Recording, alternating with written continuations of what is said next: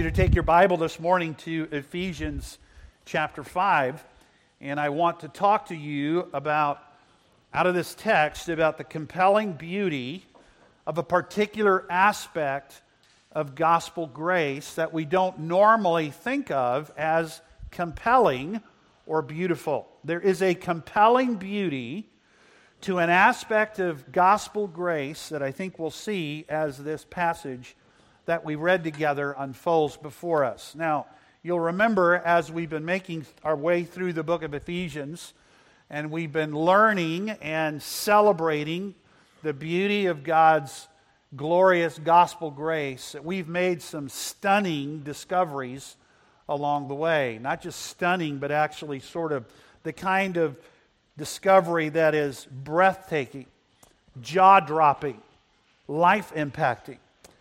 And at the heart of all of those discoveries has been this realization that God is at work bringing about a plan. And at the core of that plan, sort of the focus of that plan, is to bring and to restore shalom to the entire universe. We talked a little bit about this last week as we unfolded this mystery that Paul had made known to Paul and that Paul is now making known to us. And we saw in chapter 1, verses 9 and 10, that at the core of that mystery, at the heart of that mystery, was the fact that God, through the ministry of Jesus Christ, through his life of obedience and his voluntary, vicarious death for us on the cross, made a peace, made shalom, brought about order and harmony and divine favor and blessing. And that's how Paul actually opens up the, the book. He, he acknowledges that something monumental has happened that has changed everything for you as a believer. And, and he calls you and he calls me to celebrate that by blessing God for having blessed us with all spiritual blessing in heavenly places. The mark of shalom is divine favor and divine blessing. So he's alerting you in the very beginning phrases of the epistle that God has done something amazing to bring shalom into reality for you. And then we noted that there is uh, not just this reality conceptually, but it's actually happened.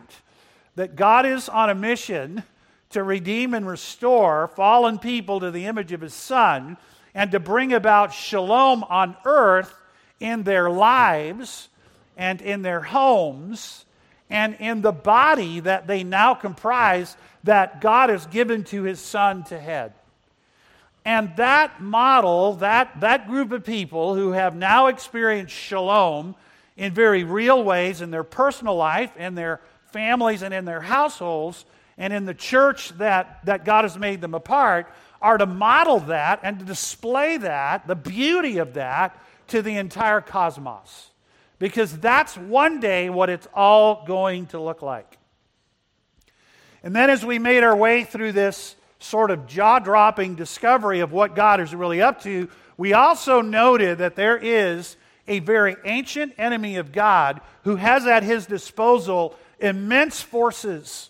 You go to chapter 6 and you read that there are multiple armies, multiplied, uh, just, just myriads of evil armies that are marked by wickedness that are at his disposal, and he is utilizing them to stand in the way of this plan.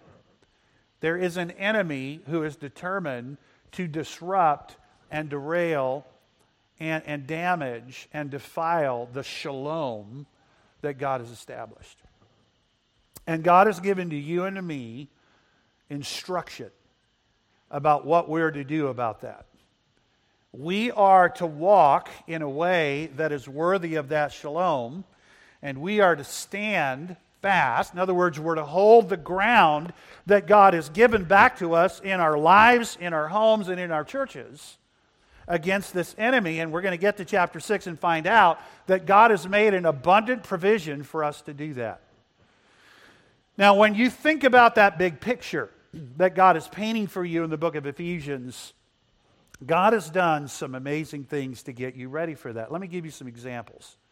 First of all, God has enlightened you about the plan. I mean, He told you, He gave you enlightenment about this. You and I would be living our lives like we've been living all along, and we would have just added Jesus into the mix because that's how we get to heaven. And we would have had no idea of the big thing that God was doing through the ministry of His Son in your life and in mine until God opened our eyes and enlightened us.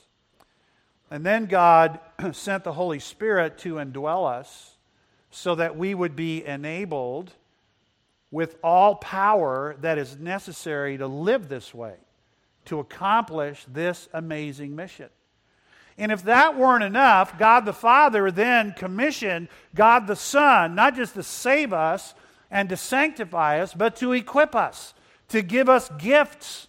And in chapter 4, beginning in verse 1 and going all the way through verse 16, we read about the fact that Jesus Christ has given to each of us gifts. He's measured out those gifts and then he has given to the church gifts, gifted men, whose job it is to equip us so that we know how to use the gifts that God has given us so that we can work the plan in our home, in our lives, and in the church.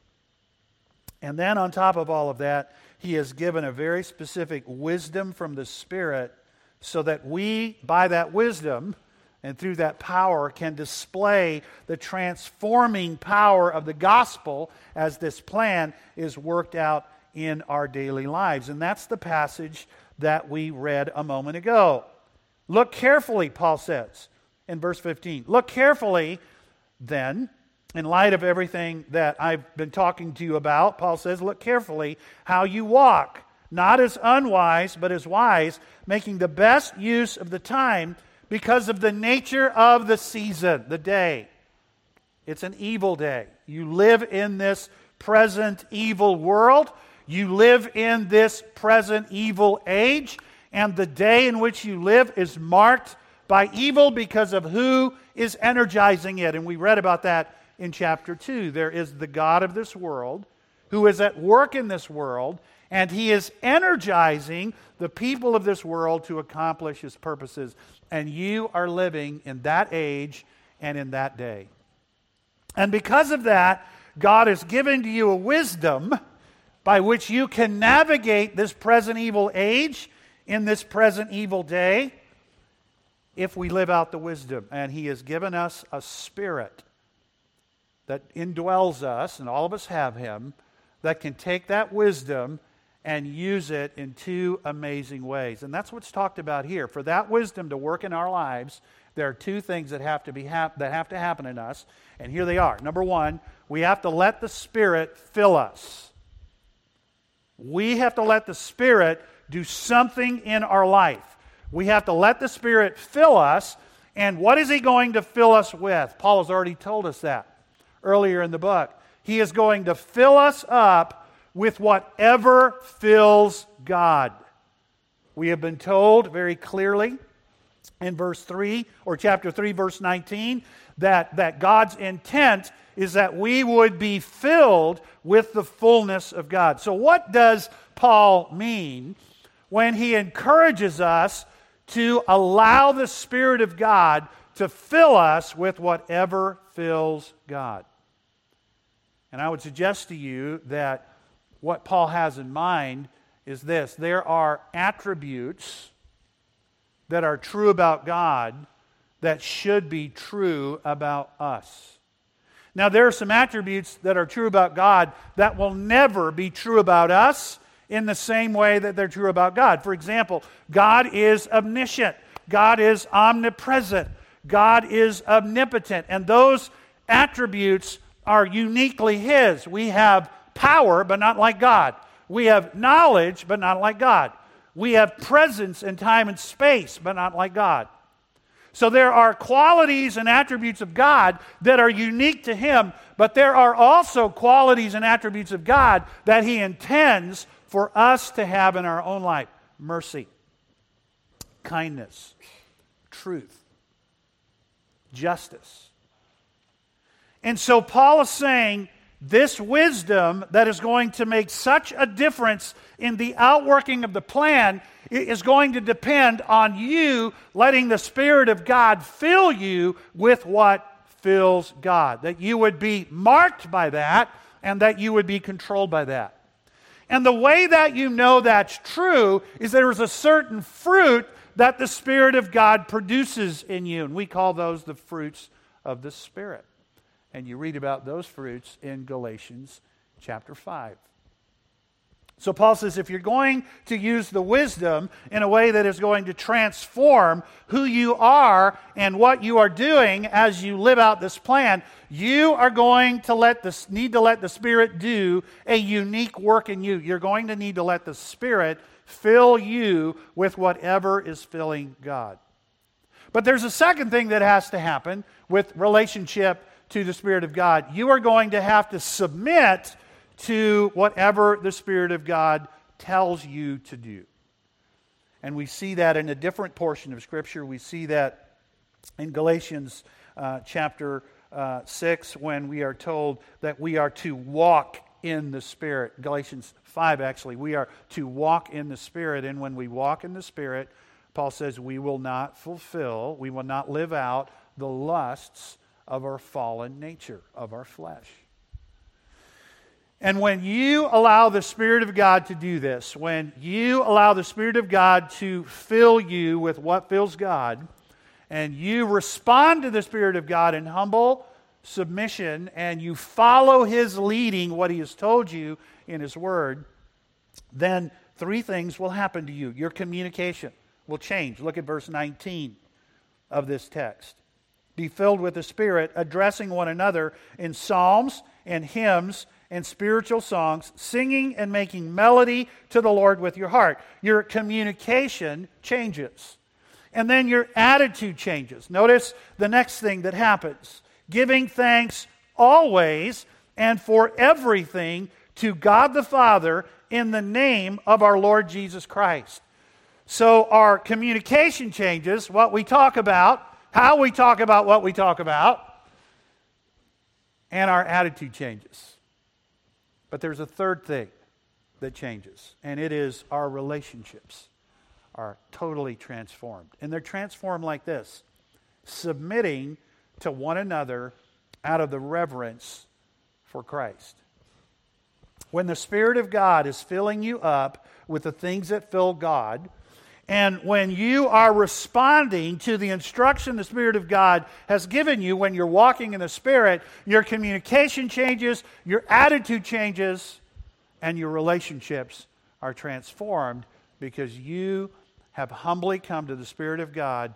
And like you are submitting to God, you are submitting one to another. And this is so important in the text that I would suggest to you that that this really marks the reality of any claim that you and I have when we tell somebody, I love God and I'm following God and I am obeying God. You know, when, when you tell somebody that, when you say, Look, you know what? As I live out my life, I'm so thankful for the Lord. I love the Lord. I'm rejoicing in the Lord today. I'm following the Lord. Paul says, Here is a way for your own heart to test that out.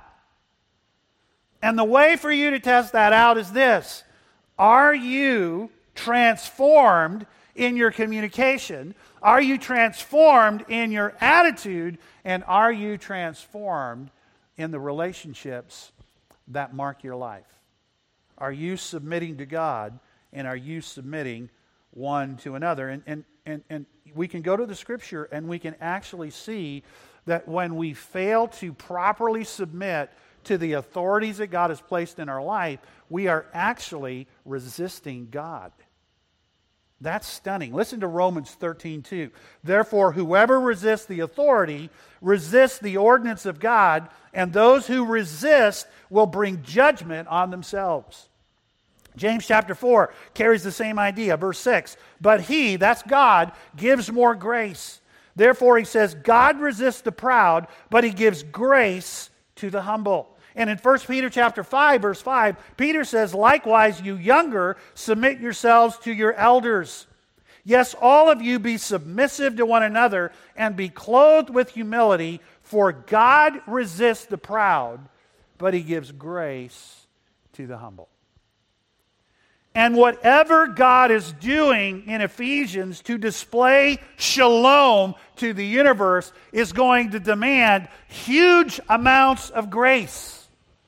So if I want grace in my life, if I want the energizing ability that comes from the Spirit of God at work in my life, if I want that kind of grace and abundance, I'm going to have to have humility because God gives that kind of grace to humble people. And one of the marks of humility in my life, one of the marks of humility in your life, is this surprising quality, this shocking beauty called submission. So, this morning, we need to talk about submission because it is going to be the subject of the next section in the book, going from verse 22 all the way through verse 9 of chapter 6. God is going to, through the Apostle Paul, tell every person that he's writing what submission looks like for them.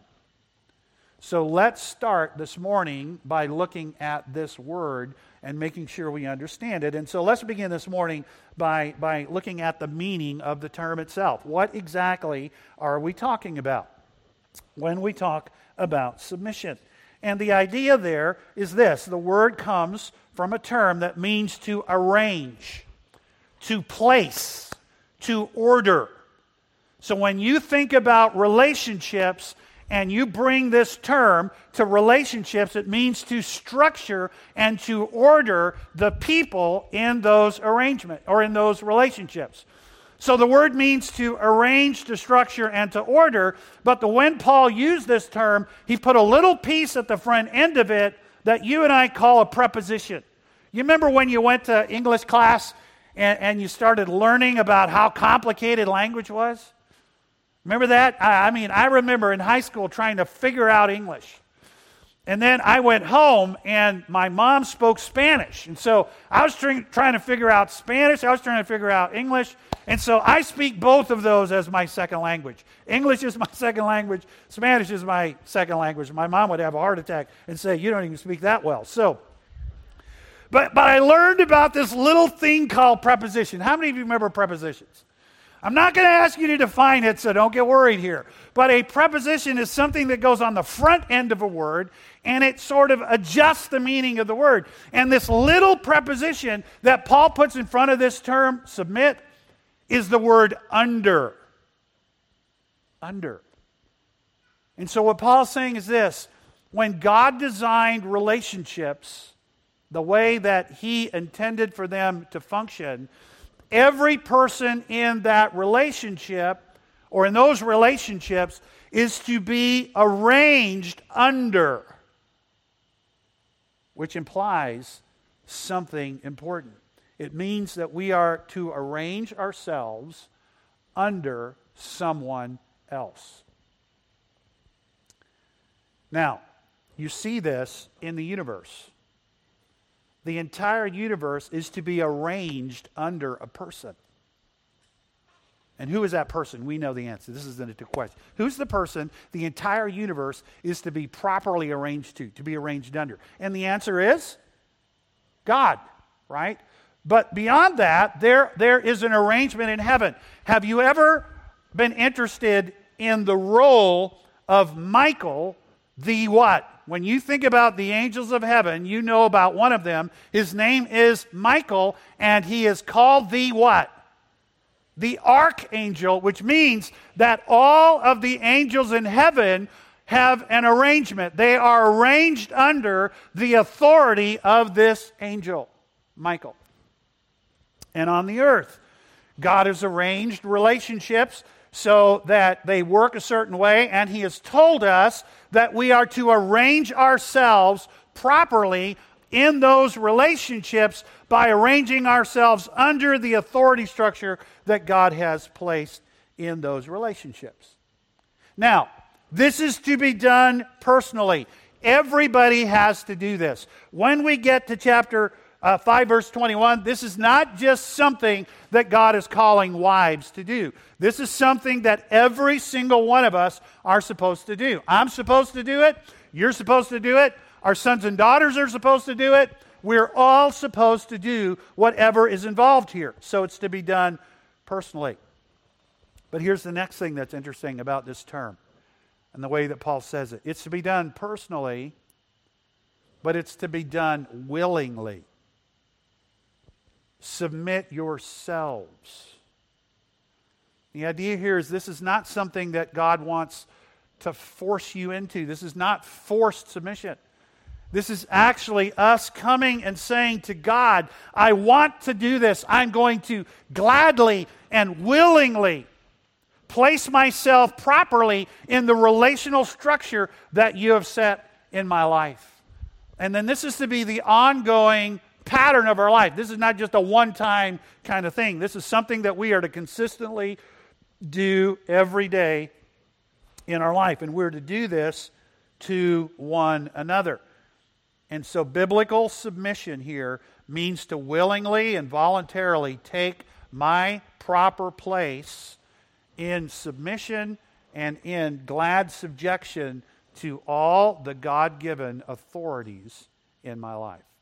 All right, so that's, that's the first thing that Paul wants us to understand. Now, let's talk about where this applies.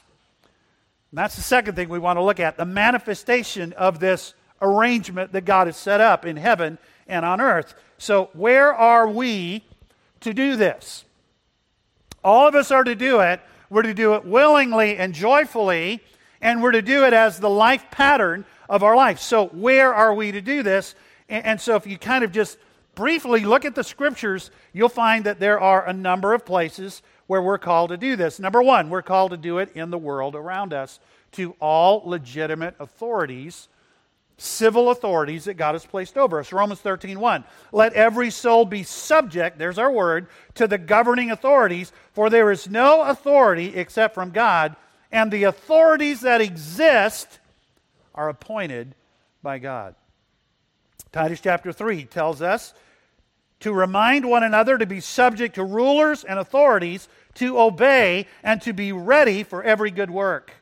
And 1 Peter chapter 2 verse 13 reminds us to submit ourselves to every ordinance of man for the Lord's sake, whether to the king as supreme and the text goes on.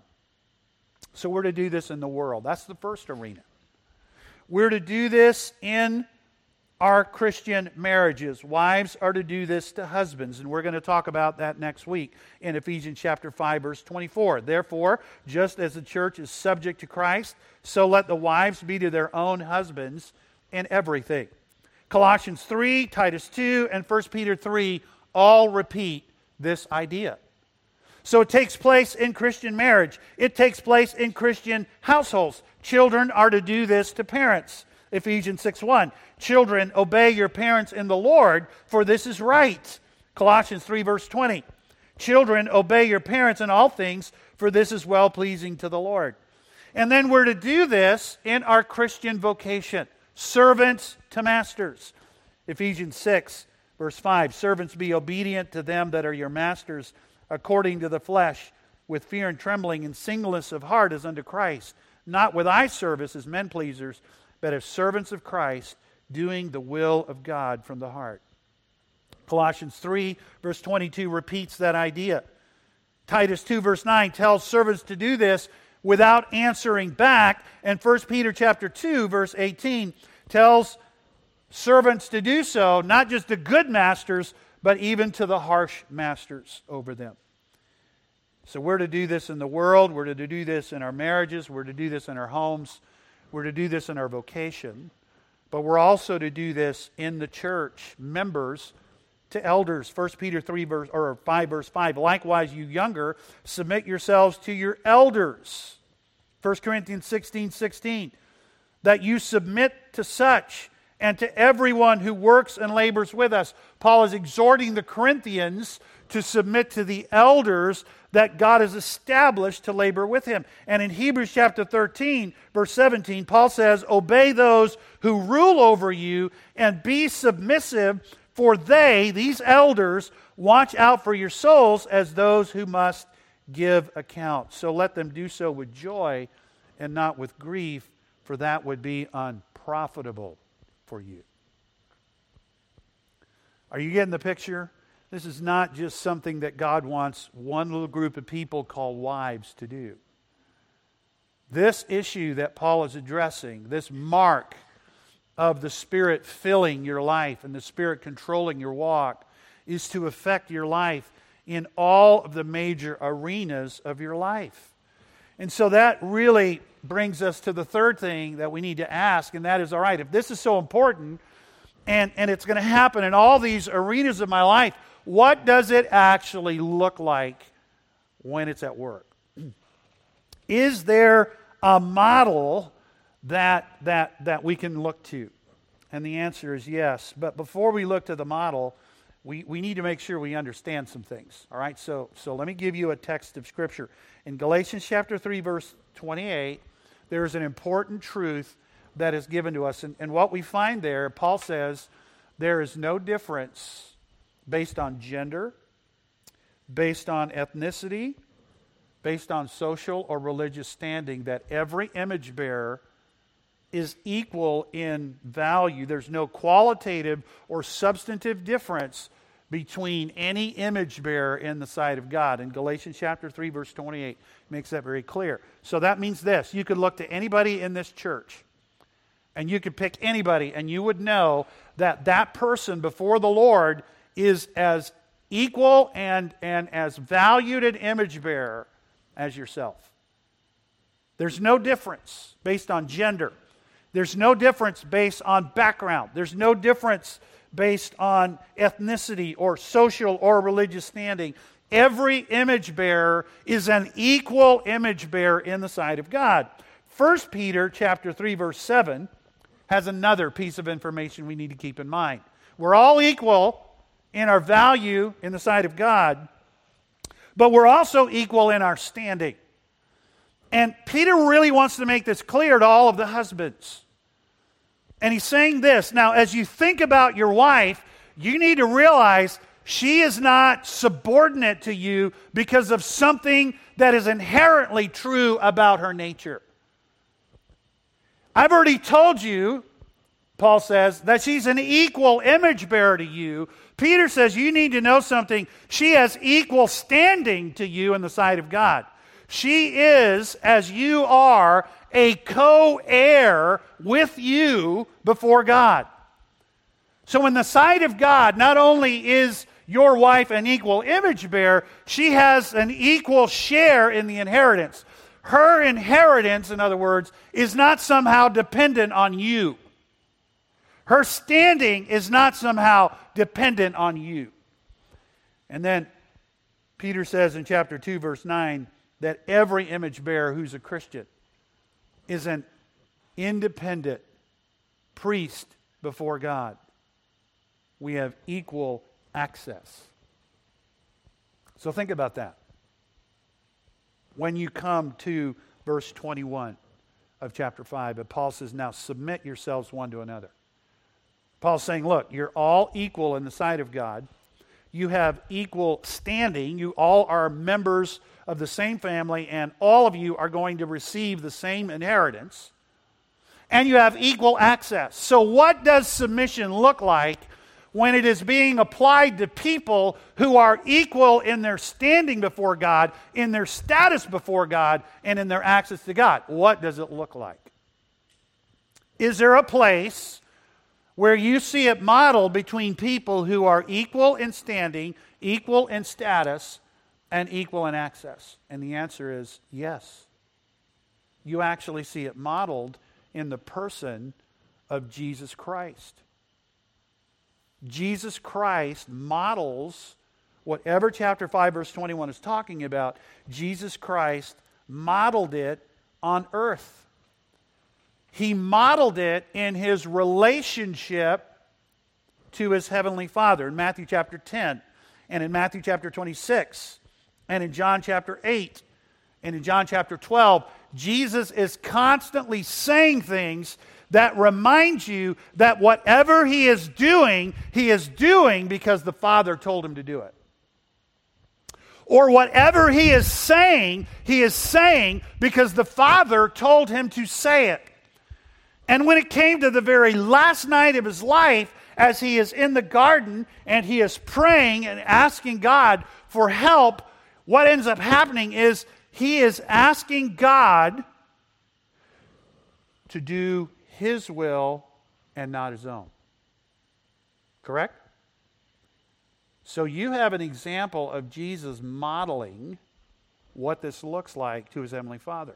You have an example of what it looks like when he models it to his earthly father. In Luke chapter 2, verse 49, he functionally relates to his earthly parents. And then you have the Holy Spirit modeling the same thing in heaven. He models it in his relationship to God the Father, he models it in his relationship to God the Son. And then you have the church modeling it now in this realm to her heavenly shepherd and now to her under shepherds. And you can see that in Hebrews chapter 13. So, this is how it looks like when it is modeled out before the Lord. Now, I'm getting a little signals from some of you that something is wrong. So I'm going to just zip up my pants here because they somehow became unzipped. And there's no easy way to do that. I was trying to hide behind this and just kind of sneak down here. I thought about doing this and preaching like this, or maybe preaching like this, and I think all of you would worry, what in the world is going on? I saw the smiles in some of your faces. So, you know, the best way to, to handle an awkward moment like that is to let it be an awkward moment. Have you ever had awkward moments in your life? You ever had an awkward moment in your life? What do you need when, when you have an awkward moment in your life? You say, Where are you going with this? I got to figure out a way to make this part of the sermon. Otherwise, it's just an awkward moment. You need two things. You, you need honesty, like, I can't hide this. This is going away, right? I can act like it's all good. And so the rest of the day, I'm just going to be walking around like this. I can act like it's all good and just pretend, or I can be honest. And then I need what? I need grace. You're going to have to extend grace because this is a memorable moment. You're going to go home and say, Remember when, 10 years from now, Pastor, do you remember when? Right? And so, you know, as we think about this text, we're going to need humility and we're going to need the same kind of grace in a much bigger way. Because submission is a very telling thing in our lives. And so that brings us really to the third, the fourth thing rather. We, we know what it means. We know we're supposed to do it, where we're supposed to do it. We know what it looks like in the life of Jesus, in the life of the Holy Spirit, in the life of the church. But why is it why is it so important? Why does it matter so much? You know, when you think about Jesus and the Holy Spirit, what do you think drove Jesus' submission to his Father? And I'm going to suggest that what drove it was loving devotion. Loving devotion to the Father and loving obedience to his will. And I would suggest that the same thing is true for the Holy Spirit. There is loving devotion to the Father, loving devotion to the Son, and willing, loyal obedience to both. Jesus said, My Father is going to send you a Spirit. And later he says, I'm going to send you that Spirit. The Holy Spirit is rightly arranging himself both to the Father and to the Son, and he's doing it out of love. Why does the church submit to Christ? Because we love him we are loyal to Him. There's not a one of us, if we were really thinking out loud, there's not a one of us that would say this. You know what? I would actually like to be the head of the church. I know Jesus is, but, but I would actually like that. I would, I would actually want to be that. On the earth, when that happens in a little church, you have a guy named Diotrephes, and we're warned about that, right? Because that, that's horrific. We, the church at large, submit to Christ because we love him. And that's what drives the kind of submission that we're talking about. And that's why it's so important. Why does it matter? It matters, first of all, because we are members of a body that has a leader, it has a head. We are all members of the body of Christ. 1 Corinthians 12, verse 27.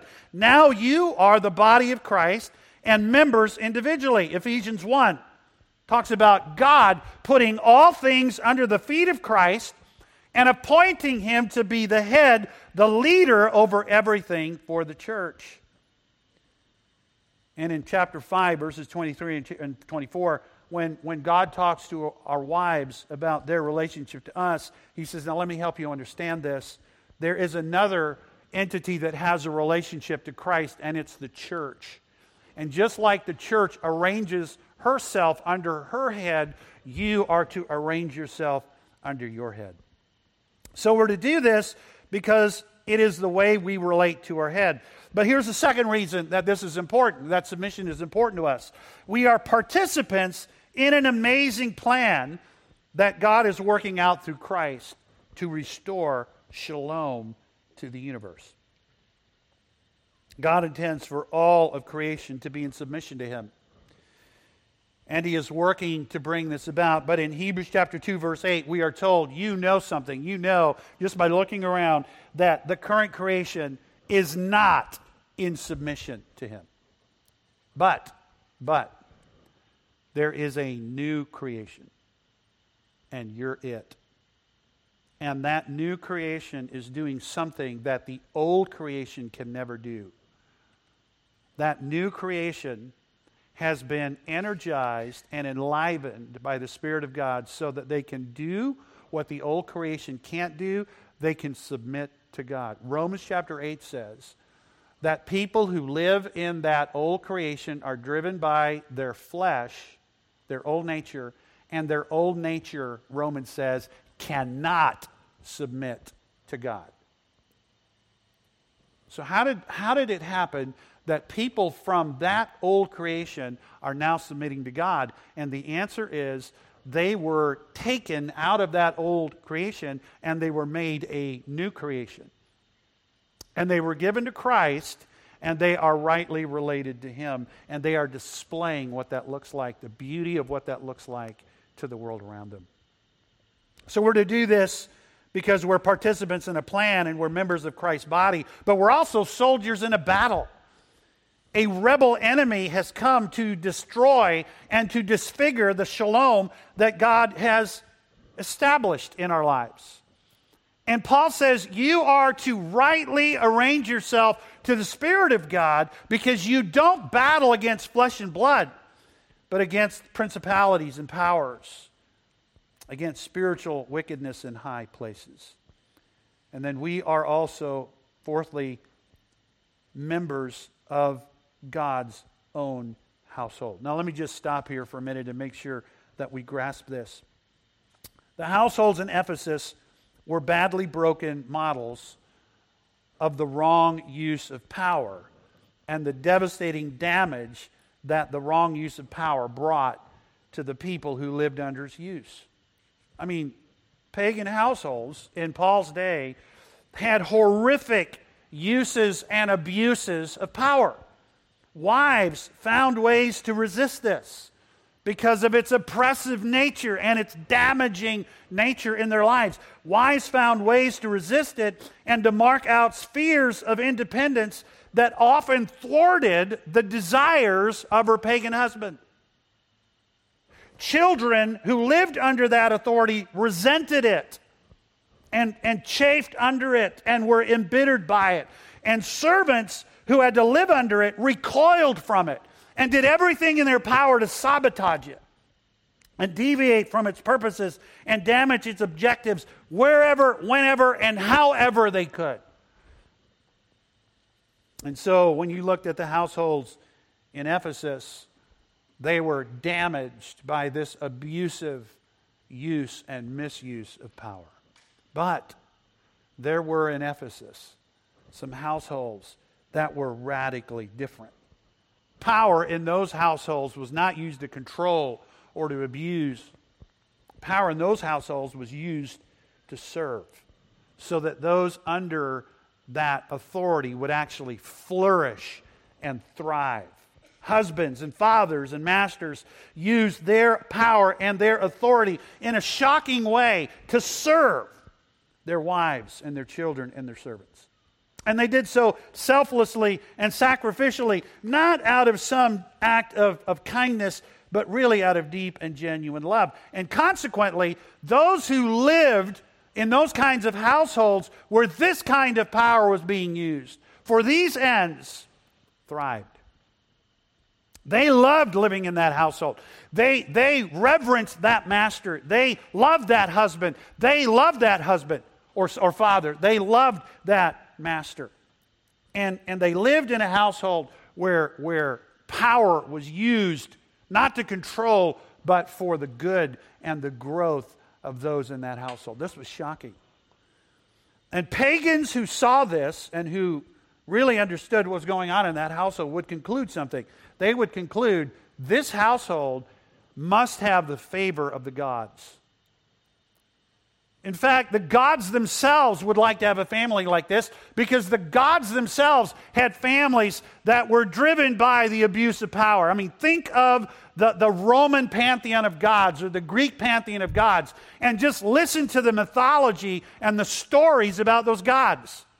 Zeus had a wife, Hera. And Hera was constantly running around on him, thwarting him, trying to find ways to undo what he had done over here, and, and it was just a mess. Their marriage was an absolute mess. Their kids were at each other's throats. They were at, uh, the, they were at the throats of their parents. They were constantly uh, doing things to shame them or, uh, or to go against them. I mean, the family, the, the Greek gods and their families were a mess. And their servants were constantly in rebellion against them. And, and maybe to get their servants, their worshipers, to line up, Zeus would give them some divine favor, but more often than not, he would hurl a thunderbolt at them and bring some kind of misfortune. And these were the families of the gods of their mythology. And all of a sudden, here in Ephesus is a household that is so radically different. Power is used in such different ways. And these people want to know how did that happen? How did that come about? And the answer is gospel grace. That's the answer. Gospel grace. You know, when you think about this sort of submission that we're talking about, there are obstacles to it that come in our lives. You know, we, we are ignorant of what it really means. We, we really don't know what God has said about this. We become deceived about it. There's spiritual deception. Satan has deceived us about this. This, this can't be good for you to submit to somebody else as an equal image bearer before the Lord. Culturally, we have listened to the culture around us. Our flesh has fought against this very, very hard. Our flesh does not want to submit to anybody or anything.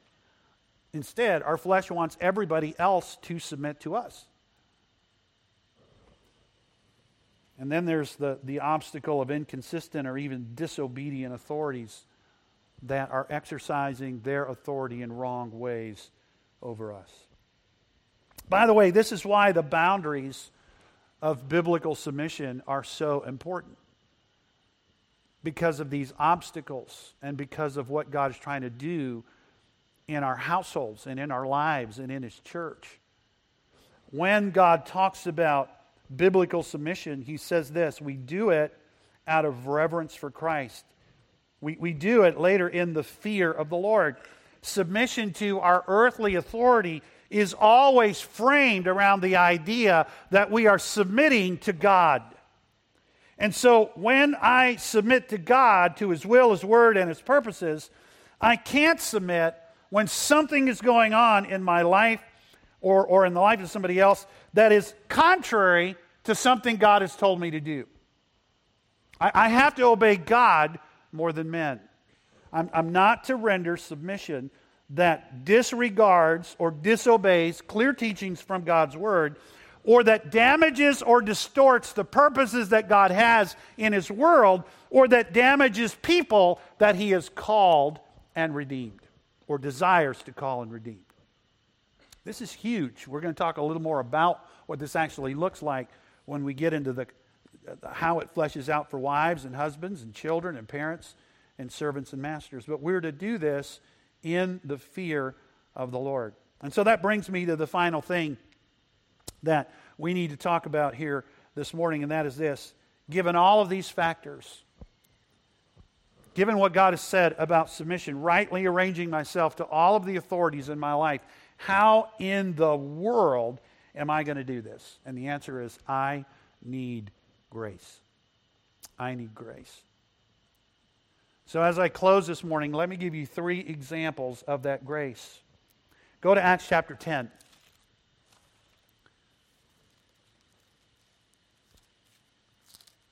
When you get to Acts chapter 10, we're going to read together verse 38. Go to Acts chapter 10.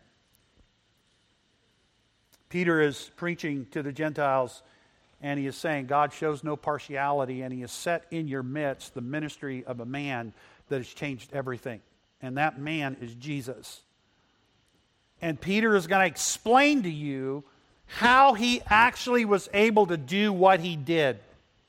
How did Jesus live this perfect life of obedience?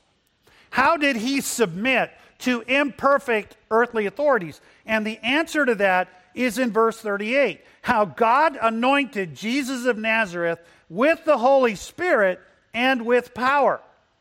And by means of the power that the Spirit of God gave him, he went about doing good and healing all who were oppressed by the devil, for God was with him. How did Jesus do his earthly ministry? How did he render perfect obedience in his earthly ministry? And the answer was a power that God made available to him through the Holy Spirit. That's example number one.